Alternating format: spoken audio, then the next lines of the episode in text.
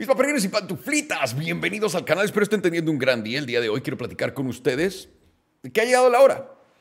Ha llegado la hora de que tu tío Salo se ponga a invertir una vez más en propiedades. Y todo el mundo va a decir, pero ¿cómo, cabrón? ¿Cómo vas a invertir en propiedades en este momento? Cuando los intereses están lo más alto, el FED está diciendo que aún van a subir los intereses y que van a seguir arriba el próximo año. ¿Qué clase de loco es usted, joven? Bueno, déjenme les contesto esa pregunta en este video, porque yo creo que en verdad se está abriendo una oportunidad gigantesca en todo lo que es bienes raíces. Y les quiero contar dónde yo veo la oportunidad, qué es lo que voy a hacer, porque siempre les he dicho, cuando me vean comprar, compren casas. Eso siempre lo entiendo. Lo dije la última vez, mucha gente me dijo, ¿cuándo debo comprar casa? Cuando me veas comprar casa. Cuando compré casa nos fue muy bien a todos los que compramos casa cuando compré casa. Entonces, yo creo que aquí es una situación diferente, pero el mercado de bienes raíces en Estados Unidos empieza a tener sentido en ciertas formas y quiero platicar de ello. ¿Por qué y de dónde viene esta mentalidad? Les quiero contar tantito para atrás un poco el chiste repetido de dónde me fue muy bien en la década pasada. Yo en el 2009, 2010 empecé a invertir en propiedades comerciales y obviamente tuve el bull run de propiedades comerciales más largo de la historia y me salí al principio de la pandemia de todas mis posiciones en propiedades comerciales. ¿Por qué? Por suertudo y también porque vi una tendencia muy grande que estaba pasando en California que me tenía hasta los huevos, que ahorita vamos a tocarla. Pero de eso también dije, ¿sabes qué? Me voy de esto, me voy a meter en otros, ya estoy en otros negocios, ya no dependo solamente de mis rentas, ya siento que con todo lo demás que estoy haciendo, mi dinero es más redituable y me está generando más valor, etcétera, explosivo en otras cosas. Entonces, tengo todas mis otras compañías, muy contento. Y dije, no me voy a meter en propiedades, no lo voy a volver a hacer, es una locura hacer esto, etcétera. Pero bueno, de regreso para cuando empecé era el piso del mercado. Y no fue por inteligente ni nada, fue por miedo y porque no sabía en qué más poner mi dinero, etcétera. Pero en ese entonces, el sentimiento que existe ahorita es muy parecido.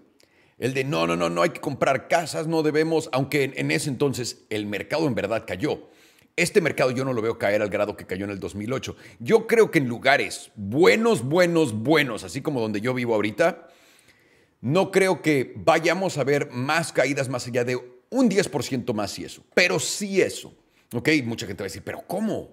Si los intereses están tan altos y esto, ahora les platico. Entonces, vengo de la mentalidad de entiendo cómo se ve un mercado en el fondo. Entiendo cuáles fueron mis movidas genias, ¿no? Porque compré un edificio al principio que eran oficinas. Dije, güey, si me quedo sin nada, tengo un edificio que rentar como oficinas, puedo vivir en este edificio, puedo trabajar de él, hacer dinero, que se pague solo además, y algún día pues, salir del hoyo si es que me voy al hoyo. Y como compré ese edificio, fue de, pues, yo veo que quiero, o sea, yo quiero un edificio así, con tanto estacionamiento y también en un área bonita. Y también vi que venía construcción para él, entonces compré ese edificio y me fue muy bien. 2, 3 años después, lo vendí por tres veces lo que puse y de ahí fui y compré otros 2 edificios. De esos 2 edificios, 2, 3 años pasaron, vendí uno y el otro igual, el doble y vámonos, ¿no?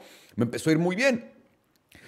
Pero me cansó muchísimo. Y la razón principal fue, todas mis propiedades estaban en Los Ángeles. Y en Los Ángeles el crimen ha subido una cantidad, pero estúpida. Es imposible. Tenía edificios en lugares bastante chidos. Y mi primer problema y el problema más grande que tenía era que todos mis ¿cómo se dice tenants en español? No lo puedo creer. La gente que me rentaba... Toda la gente que me rentaba me hablaba diario, diciendo, güey, hay un vagabundo que se metió y le está gritando a las mujeres en el baño. Este vagabundo lo encontramos en el elevador, se está metiendo heroína y se desmayó. Hay un vagabundo que se acaba de cagar en el elevador y no sabemos qué hacer. Y ahí está todo encuerado en el elevador. Se los juro por mi vida, esto no es mamada. Y dirán, pues, güey, ponle una reja y todo esto. Puse rejas, puse seguridad, puse códigos, todo.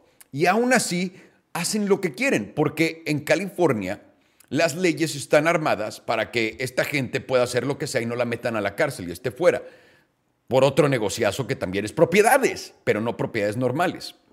Entonces, de ahí se me quitó como el... Yo llevo un rato ya diciendo, güey, Estados Unidos se está poniendo... California se está poniendo mal, se está poniendo peor. Güey, vámonos a la chingada de esto. Se está poniendo del culo. En total, la tendencia en Estados Unidos va justamente donde lo estamos viendo. Y se los he dicho por un rato. La tendencia en Estados Unidos es... Estados Unidos se está volviendo un país en desarrollo. No estoy diciendo logísticamente, ni de infraestructura, ni de nada así, pero estoy diciendo en cómo está creciendo el delta entre la gente que era clase media, que ahora no tiene nada, y la gente que tiene algo. Y eso es lo que pasa en países en desarrollo, que ves, en México hay unos cuantos que tienen todo y todos los demás están puteados. Lo mismo está pasando en Estados Unidos, es la tendencia. ¿Ok? Entonces, en medio de esta gran crisis, hemos visto una tendencia gigante. Y es, güey, la gente no tiene dinero, las compañías no tienen dinero y están despidiendo a gente y la gente no quiere ir a trabajar en las compañías, no quiere ir a trabajar a los edificios. Por lo que para mí comprar propiedad otra vez comercial se me haría una estupidez gigantesca. No voy a tocar eso, pero por nada del mundo. Porque además, toda la gente en Estados Unidos que tiene la habilidad de trabajar, no de su casa, se está yendo a vivir a México. Porque todo es mucho más barato, la vida es mucho más bonita, la comida es deliciosa. Te atienden como pinche rey y te sobra el dinero. Te sobra. Entonces todos los americanos están de, güey, ¿para qué vivir aquí? Mejor me voy para México. Y se están yendo a México a vivir a Polanco, a La Condesa, a La Roma. Y ahí andan todos mis gringuillos, ¿no? Apoyando la economía mexa. Y algún día van a hacer que los mexas también no les alcance para nada. Y va a ser un problema. Pero por ahora, a medio corto plazo, divino. Que se vengan toros. ¡Toros! Entonces, va a haber menos gente y menos gente que sea dueña de empresas que diga, ¿saben qué vale la pena, muy cabrón? Rentar un edificio para tener oficinas que nadie quiere venir a... No, las compañías están despidiendo gente, lo siguiente es deshacerse de sus oficinas. ¿Estamos de acuerdo? ¿No? ¿Cuál es la razón por la que tendrías una oficina en estos momentos si pueden trabajar de casa y con eso te estás ahorrando dinero para tu empresa en una economía que está vergueadísima? Entonces, entendido. En el 2008 también tuve la posibilidad, el 2010, de haber comprado residencial, de haber comprado multihogar. Eso quiere decir que te compras una casa que tiene 4 diferentes casas dentro de la casa, ¿no? Viven 4 familias en una casa. También tuve la posibilidad de comprar varios edificios donde tenían 20, 50, 70 departamentos. Pero ¿por qué no me metí en ese lado si en realidad residencial es más redituable que comercial? Correcto. Pero en ese entonces dije, güey, comercial vale la pena más para mí porque no me quiero meter en pedos con los inquilinos. Los inquilinos, la gente que renta de mí, si son en un edificio comercial, van a ser 4 diferentes compañías, sí, con 100 cabrones, pero solamente 4 personas son a las que les tengo que responder. Pero si compro un edificio con 20 departamentos, tengo 20 cabrones que aparte es su casa, que no sé si entiendan negocios para empezar, que ese es un gran problema, que me van a venir a discutir diario de por qué el agua sale un poco más caliente de lo que debería y que no. Dije, no me voy a meter en este tipo de problemas. Sería una estupidez para mí ir a aguantar los pedos de alguien que no tiene, o sea, que no tiene otra cosa mejor que hacer que tirarme todos los problemas de su vida. Entonces no voy a tocar eso. Y lo dejé. No importa que hubiera más dinero. Lo dejé. Y ahorita... ¡Oh, cómo cambian las cosas! ¡Cómo cambian las cosas! De acuerdo a todo lo que está pasando en nuestra economía, en todo el mundo, sobre todo en Estados Unidos, está abriéndose una oportunidad gigantesca para comprar casas. No estoy diciendo comprar propiedades comerciales, no estoy diciendo ir a comprar un chingo de departamentos, no, estoy hablando de casas, señores, de entre $700,000 a $4 millones. Eso es lo que quiero y ahorita les digo por qué. Entonces, esto para mí es la oportunidad que se viene. Y mucha gente va a decir, pero ¿cómo, güey? El mercado no ha bajado tanto. No, todavía falta para que lleguemos al piso, etcétera. No. Recuerden, hay una tendencia que sigue y esto es lo que yo estoy siguiendo. No soy un genio, no soy un profeta, no tengo una bola de cristal. Lo que sí tengo son datos. Y tengo datos sencillos para ustedes, como siempre, como me gusta. Cosas sencillas explican cosas muy difíciles de entender. En Estados Unidos, nuestros abuelos, obviamente mis abuelos nunca vivieron en Estados Unidos, ¿no? Pero en Estados Unidos nuestros abuelos gringos con un trabajo y con un salario, tenían la habilidad de comprar una casa, otra casa, tener una segunda familia, ponerle el cuerno a la primera familia con la segunda y luego a la segunda con la primera. Tu abuelo se iba de viaje en yates, invitaba a toda la familia, tenía una casa de vacaciones, todo el mundo iba. Y todo esto lo compró el hijo de puta con un salario. ¿Ok? Luego vienen tus padres, mis padres, los gringos, los padres gringos. Nuestros padres gringos se pudieron comprar una casa, tal vez una segunda casa con un trabajo y un salario, pero no les alcanzaba para tener una segunda familia. Pero pues les alcanzaba para ir a poner el cuerno a la vieja de repente por aquí, por allá en sus viajecitos, ¿no? A tu papá gringo le alcanzaba para irse de pito loco. Y se iba de pito loco y dejaba a su mujer ahí encargada de los niños. Y el don se iba a todos lados porque le alcanzaba con una chamba, sin trabajar todo el maldito día, para vivir así. Luego viene mi generación. No, viene la generación de sus tíos. No mames, no me alcanza ni para voltear a ver otras viejas, cabrón. ¿Qué me va a alcanzar para comprarme otras casas? Yo soy de los pocos de mi generación que tienen casa. De los pocos. Se está volviendo como algo raro en la sociedad. Vean cómo fue de nuestros abuelos a nuestros papás, a mí, ¿no? Que estoy en medio. Va bajando. ¿Quién puede comprar casas y cuánto puedes comprar con un trabajo? Yo no tengo un trabajo. Yo tengo 1,000,000 de trabajos. ¿Ok? Eso de un trabajo te alcanza para comprar casa, no mames, tienes que tener un trabajazo, no sé qué trabajo te alcance para eso. Pero bueno, entonces esto ya se vuelve imposible. Para las generaciones abajo de mí, bueno, ¿qué les puedo decir? Esos cabrones no les va a alcanzar ni para jalárselas en el closet solo. O sea, literalmente no tienen para nada. No, con un trabajo van a tener que tener 57 trabajos, van a tener que ahorrar todo su dinero, aunque con las CBDC les van a decir, te tienes que gastar todo tu dinero mañana, Felipito, y van a estar todos puteados. Mi apuesta en esto es, voy a seguir la tendencia. He platicado que Estados Unidos está volviendo un país en desarrollo porque está abriendo el gap más grande entre los ricos y los que no tienen nada. Están destruyendo a la clase media. Se los he dicho desde el principio. Al destruir a la clase media, estás destruyendo a la gente que puede comprar casas. ¿Cuál es la crisis que hemos oído que se viene? ¿Cuál es la crisis? La crisis de la vivienda, la crisis de que todo el mundo se va a volver rentador. Nuestro amigo Klaus Schwab, que por alguna razón tiene el poder de controlar toda la economía del mundo, con sus deseos malignos o buenos, lo que sea, nos dice, cabrón, no van a tener nada y van a ser felices. Estoy de acuerdo con él, no creo que sean felices, pero estoy de acuerdo que no van a tener nada. No es como que les va a decir, ¿no? El güey que les está vendiendo el sueño. No van a tener nada y van a estar de la verga. Se la van a pasar del culo. No. Pero la realidad es que lo que nos está diciendo el tío Klaus es no van a tener nada. Nada. Y va a tener que haber gente que les rente las cosas a ustedes. Ipso facto, el gobierno está perfilándose para hacerlo. Y ahora les voy a decir cómo. En el 2008 tuvimos una crisis gigantesca en el precio de las casas y de todas las propiedades por una razón muy sencilla. Por varias, en realidad. Uno, había muchísimo apalancamiento con muy poco dinero puesto por adelantado. Dos, las hipotecas en Estados Unidos casi todas eran de variables. Eso quiere decir que si el FED subía los intereses, como lo están haciendo ahorita, los precios al mes de esas hipotecas subían. Y como han visto los números ahorita de cómo han subido los intereses, se podrán imaginar lo que era en ese entonces eso, ¿no? Entonces, viene el 2008, se va al culo el mercado.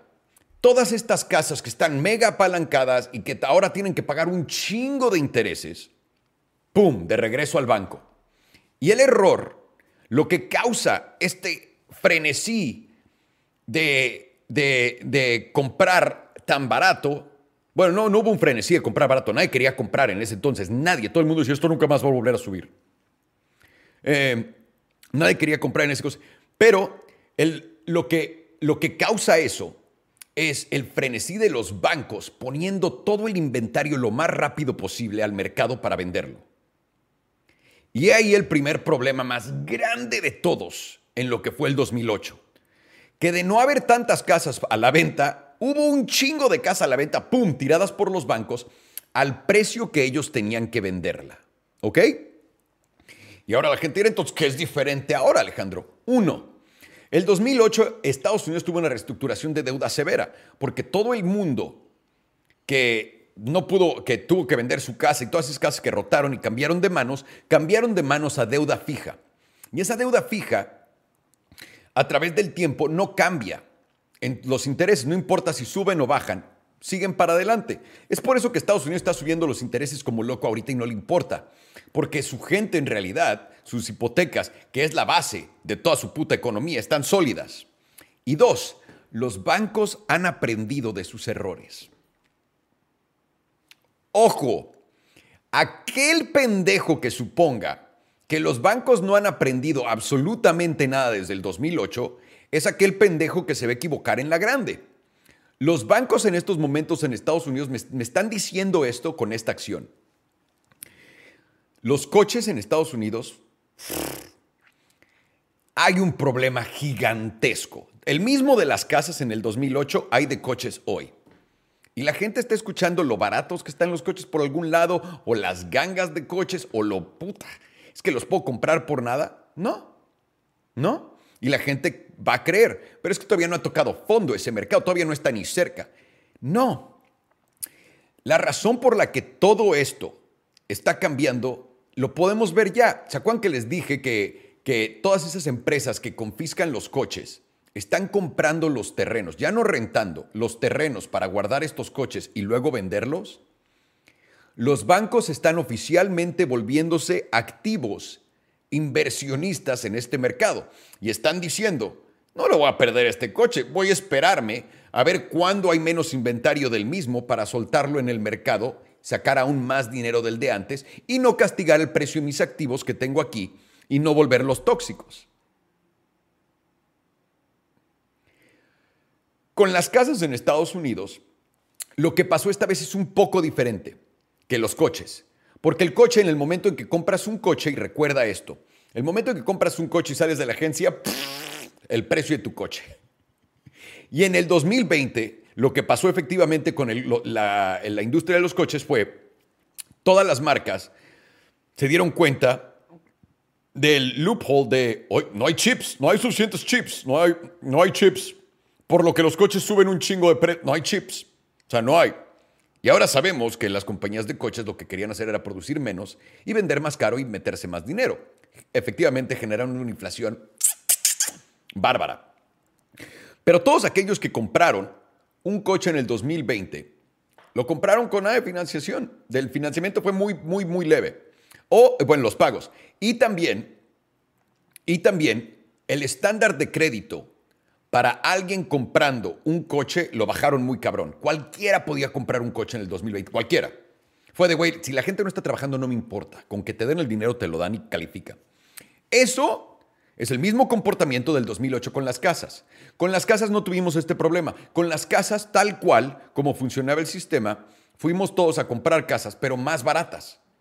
Cuando yo fui a comprar mi casa, la compré a 2% a 30 años, señores. Imagínate pedir millones de dólares a 2% anual.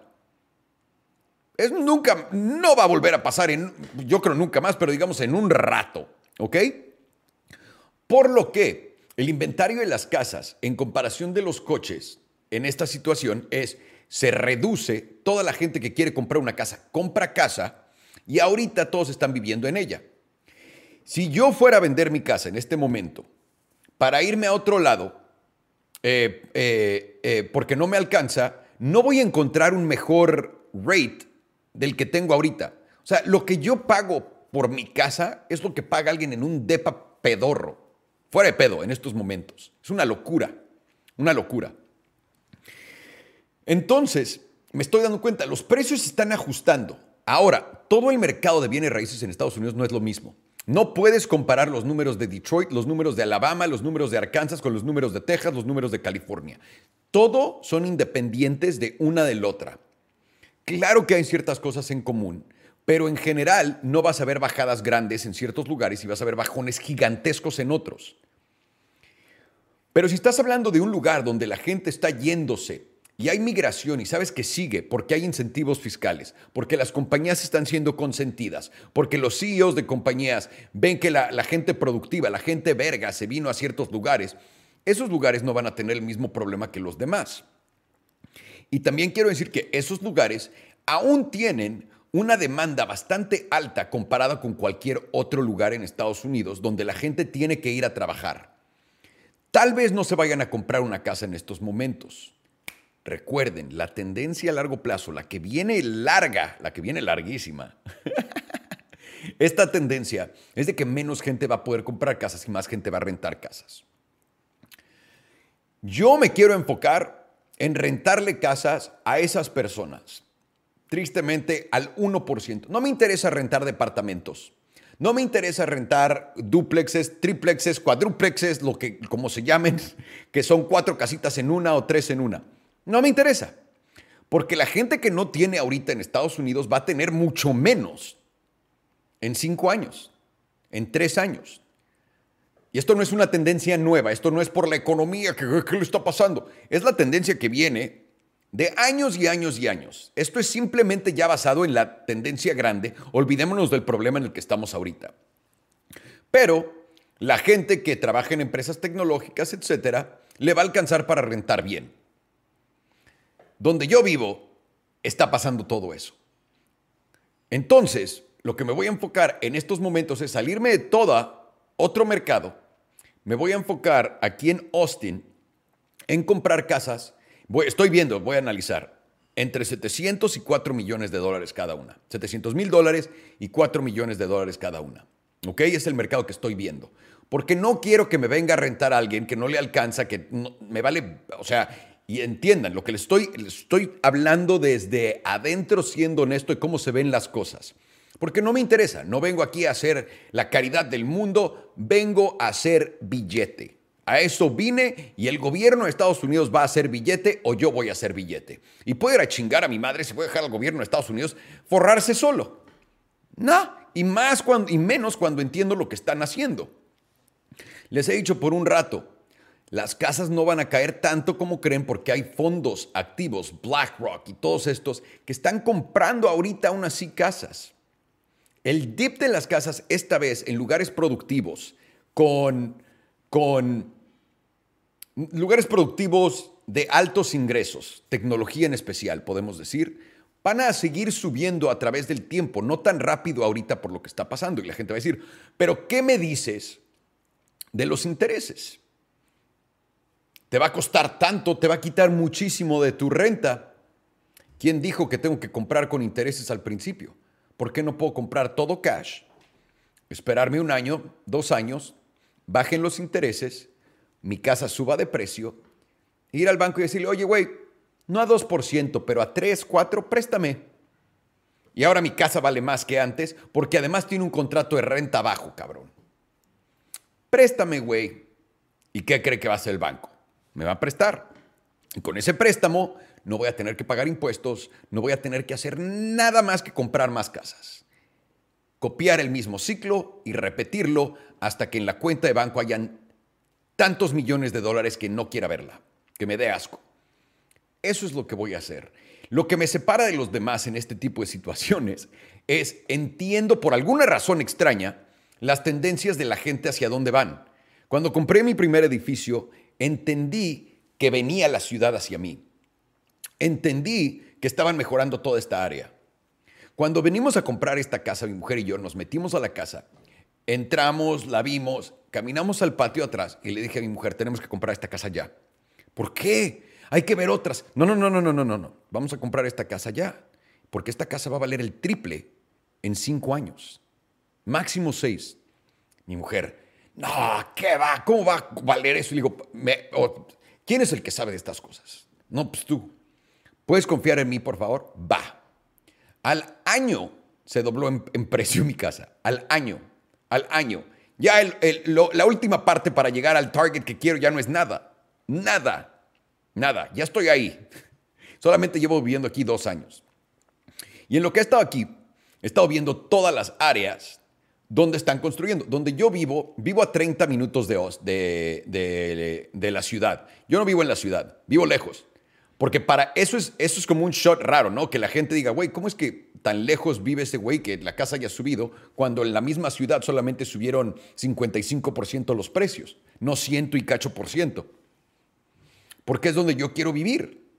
Y no digo porque yo quiero vivir, pero hay más gente como yo, tan simplística y tan estúpida como yo, que quiere hacer lo mismo que yo.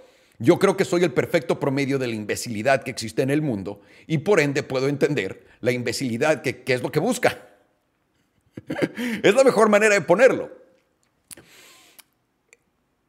Ahora, no estoy diciendo que los mercados, que la recesión, que todo lo malo que viene en el mundo se acabó. No, no, no. Todo eso sigue en pie y sigue y seguirá jugando para el futuro. Pero hay una manera de asegurar tu dinero, hay una manera de asegurar tu patrimonio mejor que en otras. Y ese es uno, en dólares, porque no importa lo que pase, no importa lo que pase, el dólar tiene que ser el dólar, siempre. Dos, Estados Unidos. Estados Unidos no se va a dejar de nadie por un rato para seguir siendo el top dog de todo, ¿no? Entonces, ahí ya tienes doble seguridad de eso. Tres, menos burocracia. Mucha gente me preguntó, ¿por qué no compras en México? En México hay una gran oportunidad, pero gigante. En México, en realidad, los retornos van a ser explosivos para quien le pegue y lo haga bien. El problema de México es, uno, restricciones de burocracia. Tengo que ir al notario y darle un pendejo que está diciendo que con todo el respeto del mundo, tengo muchos amigos notarios. Los quiero, cabrones. No tiene nada que ver con ustedes, pero entiendan de dónde vengo. El notario aquí gana $10 por firmar todos los papeles de mi casa, cabrón. Todos. Y en México le tengo que dar un porcentaje de mi propiedad a alguien que no tiene nada que ver, que está sentado en una oficina, que solamente está avalando mi transacción. Eso no tiene sentido alguno. Otra. En México, como ustedes saben, hay más riesgo de que venga el gobierno y te cierre el local, que te quiten esto, que te quiten el otro. Aquí en Estados Unidos eso no pasa. O mínimo no pasa en ciertos niveles. No lo voy a tocar. Pero de nuevo, en México hay una oportunidad gigantesca. Pero también el problema es que la financiación es mucho más difícil en México. Recuerden, yo me voy a ir por el camino de menos fricción y el camino que más dinero haga lo más fácil posible. No me tengo que pelear con el mundo, entiendo el mercado de Estados Unidos, entiendo el mercado de Austin y esto es en lo que me voy a enfocar.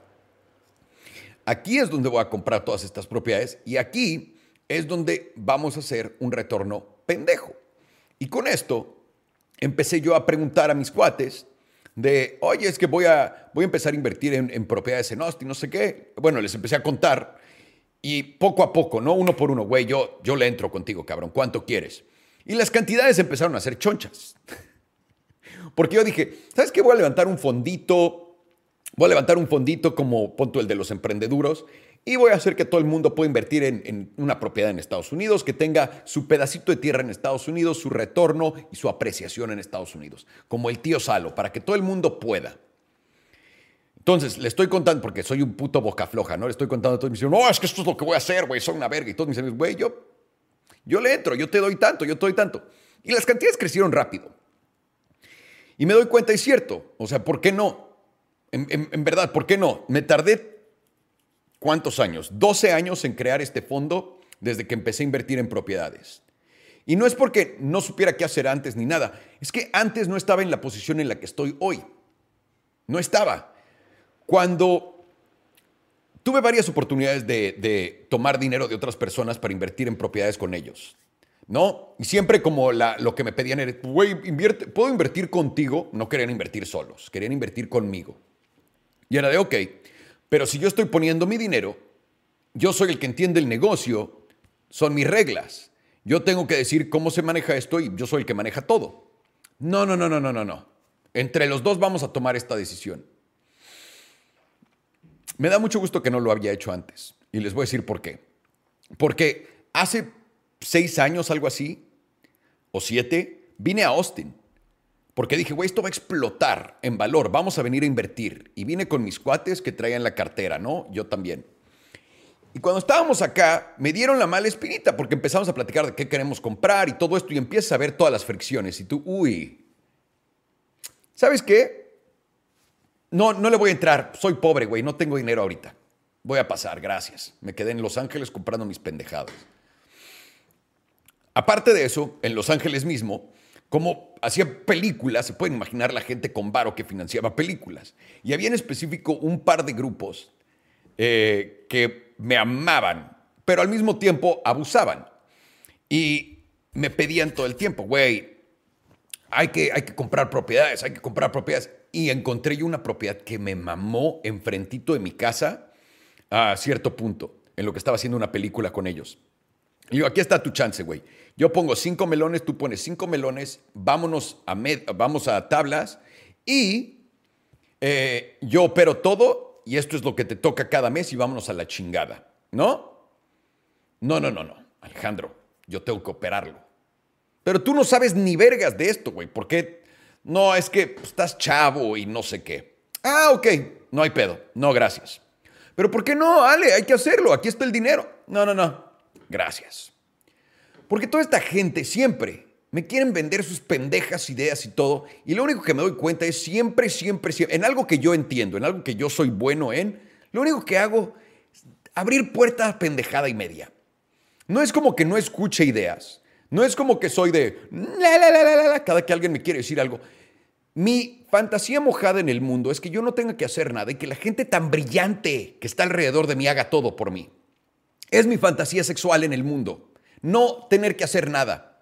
O que si estás en el negocio de los NFTs, tener un cabrón que sea tan verga que yo ni tenga que preocuparme ni hablarle a nadie para preguntarle nada. No, que estoy en el negocio de las propiedades, tener un cabrón que es una verga manejando todo y que haga todo. Pero no hay. Si hubiera, aquí estarían contratados. Entonces, con esto, y es lo que le está diciendo a mi mujer anoche, me dice, bueno, ¿y por qué no hiciste esto antes? Porque por fin la gente está diciendo, güey, toma este dinero y me vale verga, haz lo que quieras con él. Por fin. Me tomó un chingo de años. Un chingo. Pero he llegado. He llegado a donde no tengo que, de rodillas, güey, confía en mí la verga y no... No. Se acabó. Entonces, con mis amigos también y con la gente, sí quiero ofrecerle a todo el mundo donde quieran, la oportunidad de entrar en esto. Voy a hacerlo para que todo el mundo en otros países pueda entrar, que, güey, tengo mi guardadito de 1,000, 10,000, 20,000 dólares. Toma, te va a dar 4 o 5% sobre tu cash y te va a dar una apreciación de 20%, cabrón, cada año. O sea, un 25 o 24% total, entre 17 y 25%. Obviamente no puedes ir garantizado, nadie te puede garantizar nada, pero es... muy conservadoramente lo que le he pegado en la última década sin parar. ¿Ok? Y es lo que voy a hacer. Va a haber un fondito de inversión para la gente que diga, güey, le quiero meter en propiedades, quiero tener mi propiedad en Estados Unidos. Ahí la tienes, cabrón. Es lo que voy a hacer. Es lo que voy a hacer. Porque ha llegado el tiempo, la hora. Y siempre lo he dicho. Puta, cómo me gustaría. Porque si de verdad hiciera un fondo de bienes raíces, imagínate el varo que podría hacer, cabrón. La limitante siempre fue, pues tienes que jugar con tu propio dinero porque no quieres traer socios. Esa fue mi limitante más grande. Porque puedo traer socios de deuda. Eso es fácil. Vas a un banco y le dices, güey, dame 30 millones de dólares en deuda a tal rate. Esto es mi plan de negocio y te lo dan. Pero equity... Tener socios sin que estén cagando palo todo el tiempo, que no saben ni vergas de algo, no es lo mío. No es lo mío. Así que se viene el fondo de bienes raíces y mi plan, para ustedes que sepan, y quiero que sepan esto, estoy diciendo esto en voz alta, porque la última vez me preguntaron, ¿cuándo compramos casa? ¿Cuándo compramos casa? ¿Cuándo compramos casa? En el 2020 y les dije, compramos casa cuando me vean comprar casa. En Estados Unidos mínimo salió bastante bien la movida. Porque agarraste la subida antes de la parabólica y aparte la agarraste con los intereses más bajos que existen. Si hiciste caso. Si te quedaste bailando, crack, esta es tu oportunidad de manera diferente. ¿Ok? Y es por eso que les estoy contando esto. No tienen que venir a través de mí y hacerlo. Si tú tienes un chingo de varo, ven a Austin y hazlo. Lo único que tal vez te falte es el entender cómo funcionan las dinámicas de toda la ciudad y bla, bla, bla, bla, bla, bla, bla. Pero ven a hacerlo. Por eso lo estoy diciendo en voz alta. No estoy escondiendo nada de lo que estoy haciendo. Les estoy diciendo, para ustedes que puedan hacerlo solos, vayan a hacerlo. Porque se me hace que la oportunidad está enfrente de nosotros. Voy a empezar en enero yo mismo a darme una vuelta en todas estas casas alrededor, porque hay muchas cerradas hermosas por acá. Quiero comprar una cerrada. donde no haya crimen, ¿no? Todo esto es exactamente así. No hay vagabundos, todo está protegido, toda la gente tiene pistolas. No quiero lidiar con problemas pendejos como lo hice en el pasado. Entonces, voy a hacer todo eso empezando en enero. Si en enero encuentro algo que digo, güey, esta es una jugada fácil, etcétera, voy a comprar. Si el mercado llega a bajar un 8% más, no hay pedo, porque no solo voy a comprar una casa. Espero poder cerrar una cada mes, una cada 2 meses. Vamos a hacer el DCA. Si este pedo se vuelve loco y explota y, no sé, en verdad todos mis cuates me dan todo lo que están diciendo que me van a dar y es un chingo y pues, vamos a comprar más, vamos a ser más inteligentes, vamos a ver qué mercados podemos nosotros hacerle esquina y ser dueños de. Pero esa es la idea. Eso es lo que vamos a hacer acá. ¿Ok? Eso es exactamente lo que en estos días me tiene muy emocionado. Por fin, por fin, por fin. Su tío Salo es un vejete, puede empezar a hacer estas pendejadas, darse sus gustitos en inversiones como se debe y en verdad generar valor. Pendejo para mí, porque lo estoy haciendo y no estoy diciendo, no soy un ángel de Dios. Para mí, que me he estado esperando todo este tiempo para entender qué día vas a poder levantar un fondo y hacer esto y sin tener que escuchar mamadas. Aquí está Alejandro. ¿Lo has pedido por cuántos años, cabrón? Aquí estás. Se siente rico. Se siente muy rico. Pero bueno, vamos a ver las preguntas que me tengan aquí abajo, señores. ¿Cómo les va? Muchas gracias, mi queridísimo tocayo, por desearme suerte en esto. Se aprecia muchísimo. Y honestamente, mi queridísimo Roger, un saludote. Es un sueño hecho realidad, cabrón. Un sueño hecho realidad, porque en verdad toma cuánto trabajo, sudor, lágrimas. Aguantarte también que tanta gente venga y te aviente dinero. La gente no, eso no cuenta, ¿no? La gente no lo ve. Viene la gente y te avienta dinero. Toma, güey, toma, ven y hacemos esto. Pero prefieres vivir una vida tranquila, sin problemas, sin estúpidos que tengas que cargar en tus hombros, ni nada de eso, y poder hacer todo esto bien. En verdad, me siento muy afortunado por estar en esta situación. Me tomó muchísimo tiempo poder llegar a ella. Y para que vean cuánto tiempo me tomó desde ser exitoso y hacer más de 20x sobre la primera inversión que hice en propiedades. En una década. ¿Me entienden? Me tomó todo este tiempo para que la gente dijera, ok, ok, ya lo vimos, ya lo hiciste, ya le pegaste, ya estás viejo, ya tienes pelos blancos en ciertos lugares que no les puedo enseñar. Cierto, aquí, tantitos. Así que se siente bien. Me pregunta mi queridísimo Luis, que si tuviera que empezar de cero ahorita, ¿qué haría? Lo que estoy haciendo ahorita. Recuerda que a través del tiempo he agregado mucho valor a mi persona. He aprendido cómo hacer marketing, he aprendido cómo comprar propiedades, he aprendido cómo invertir. Entonces, es muy diferente. Mi situación no puede ser comparada con la de cualquiera, ni tampoco la tuya con la de alguien más. Todos son situaciones únicas.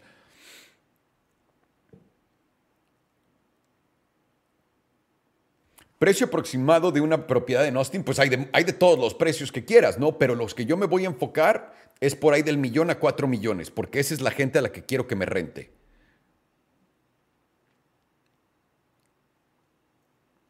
¿Cómo puedo invertir y ganar dinero rápido siendo joven de 21 años?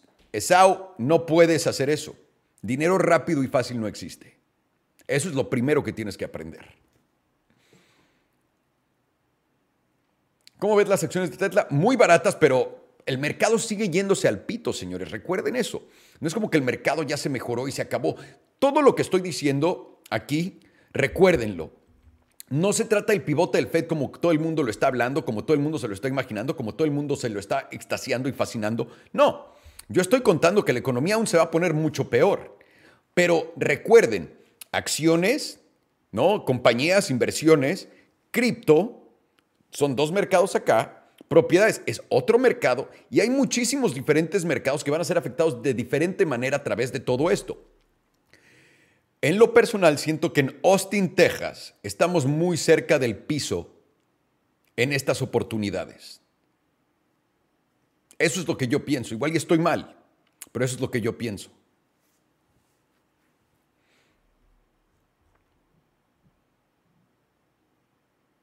¿Sería bueno meter todo mi dinero en Tesla? No, nunca es bueno meter todo tu dinero en una cosa. Nunca. Tienes 50,000 lanas, ¿cómo le entras al fondo? Te aviso, mi Rodolfo, te aviso. Yo creo que voy a abrir suscripciones en enero para él. Ya con un par de casas en el catálogo para poder presentarles. El mercado en San Diego está bueno, bastante bueno, pero no me interesa California. California está chido para estar ahí de vacaciones, no para invertir tu vida en eso, porque California en verdad está yéndose al ano más rápido que nada. Y se me olvidó. Después de que acabe esta primera fase, para que sepan, voy a hacer obviamente un plan de negocio, voy a ver cuánto dinero quiero levantar exactamente, etcétera. Y se va a llamar el Salo Fund One, ¿no? El fondo de Salo 1. Este va a ser de propiedades. Digamos que solamente levantamos un fondo de 2, 5, 10, 15, 20 millones de dólares. Un fondo. Vámonos.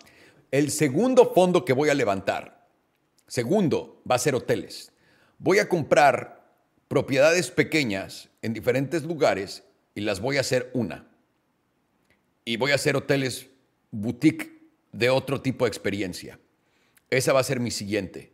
Porque para mí es demasiado fácil llenar ese hotel. Imagínate, tienes un hotel con 10 cuartos mamadorcísimo en Punta Mita, tienes uno en Cancún, tienes uno en Las Vegas, tienes uno en Miami. Lo único que tengo que hacer es hablarle a mis cuates, ofrecerles, vénganse a quedar gratis, papis. Vengan, más, ¿saben qué? Tráiganse a sus cuates.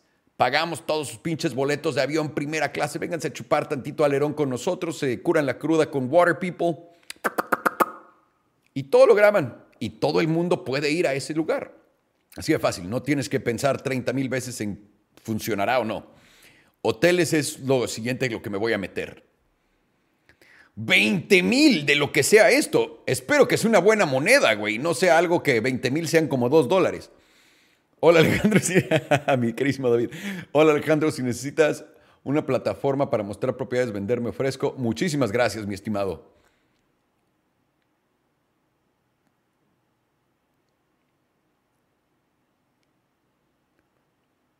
En España voy a hacer algo, todavía no, porque no conozco España. De nuevo, ¿quieres quedarte en lugares que conozcas, donde eres experto, antes de poder empezar a galavantear? Y ponte tú que levanto fondo 1, ¿no? Fondo 1 son 20 meloncitos, compramos 5, 7, 10 casas, ¿no? Tenemos ya eso establecido. No me molestaría irme a vivir a otro lado para ver si hay otra oportunidad y un segundo fondo para levantar. Pero por ahorita estoy enfocado completamente en esto. Tío Salo, ¿por qué los animales caminan en círculo? ¿Tú qué sabes de ese tema? Nada. Absolutamente nada. ¿Conviene vender mis 6 depas en México y comprar en Estados Unidos? Edgar, si ya tienes departamentos en México, ¿para qué los vendes, güey? En México, y depende de la zona también, pero si los tienes turísticos y los gringos te los van a rentar, güey, vas a tener un muy buen futuro, cabrón. Muy buen futuro. Y el peso está amarrado al dólar, sobre todo por el precio de la energía, cabrón. Yo no la tocaría. Si ya estás acostumbrado ahí, ya estás metido en el mercado, ¿para qué? ¡A huevo! Mucha gente apuntándose. Ya veremos quién, de verdad, quién baila y quién no. ¿Qué área en Austin conviene comprar? Bueno, Martín, me tengo que dar un secretito, ¿no? Para poder darle beneficios a mi gente, carnal. Saludos hasta el Perú, mi queridísimo Jared. ¿Qué tal, Orlando? También Florida está muy bien. Miami también está muy bien, pero yo no invertiría en Miami porque a largo plazo Miami sí se va a hundir. Sé que mucha gente dice, no, están sacando el agua de por abajo y estas madres. Miami se va a hundir. Nada más no a futuro corto, pero no me gusta Miami, pero no para invertir. Y también cuando llueve se inunda de la verga todo. No. De nuevo, me gusta invertir donde a mí me gustaría vivir. Ahorita, Salo Campero le gustaría estar en el campo aquí en Austin, ¿ok? Y es donde Salo se va a meter a invertir.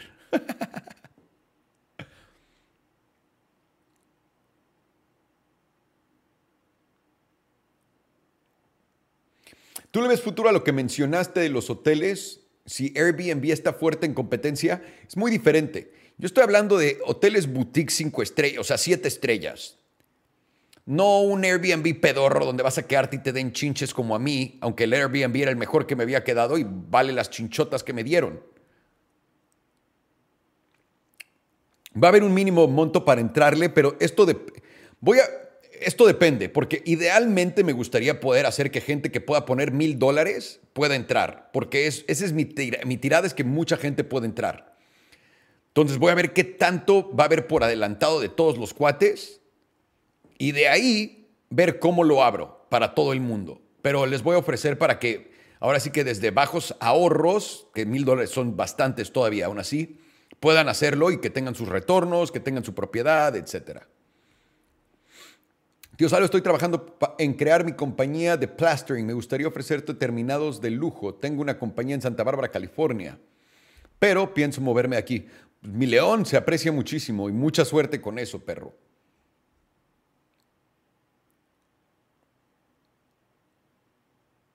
Yo vivo en Austin, tienes razón. Mi Lázaro se pone... Es que Austin está cabrón, güey. Y hay tanto todavía. Todavía no... O sea, hay 1,000,000 de pendejos aquí apenas. 1,000,000. No sé nada de Panamá, mi querísimo Gonzalo. ¿Qué opino de bienes raíces en Panamá? No sé nada de Panamá, no te puedo decir. Recuerda, sería hablarte en generalidades. No me gusta hablar en generalidades. Me gusta hablar en cosas que conozco muy bien. Invierte aquí en Burbank. Pues ya, pinche California, Salo Robin Hood.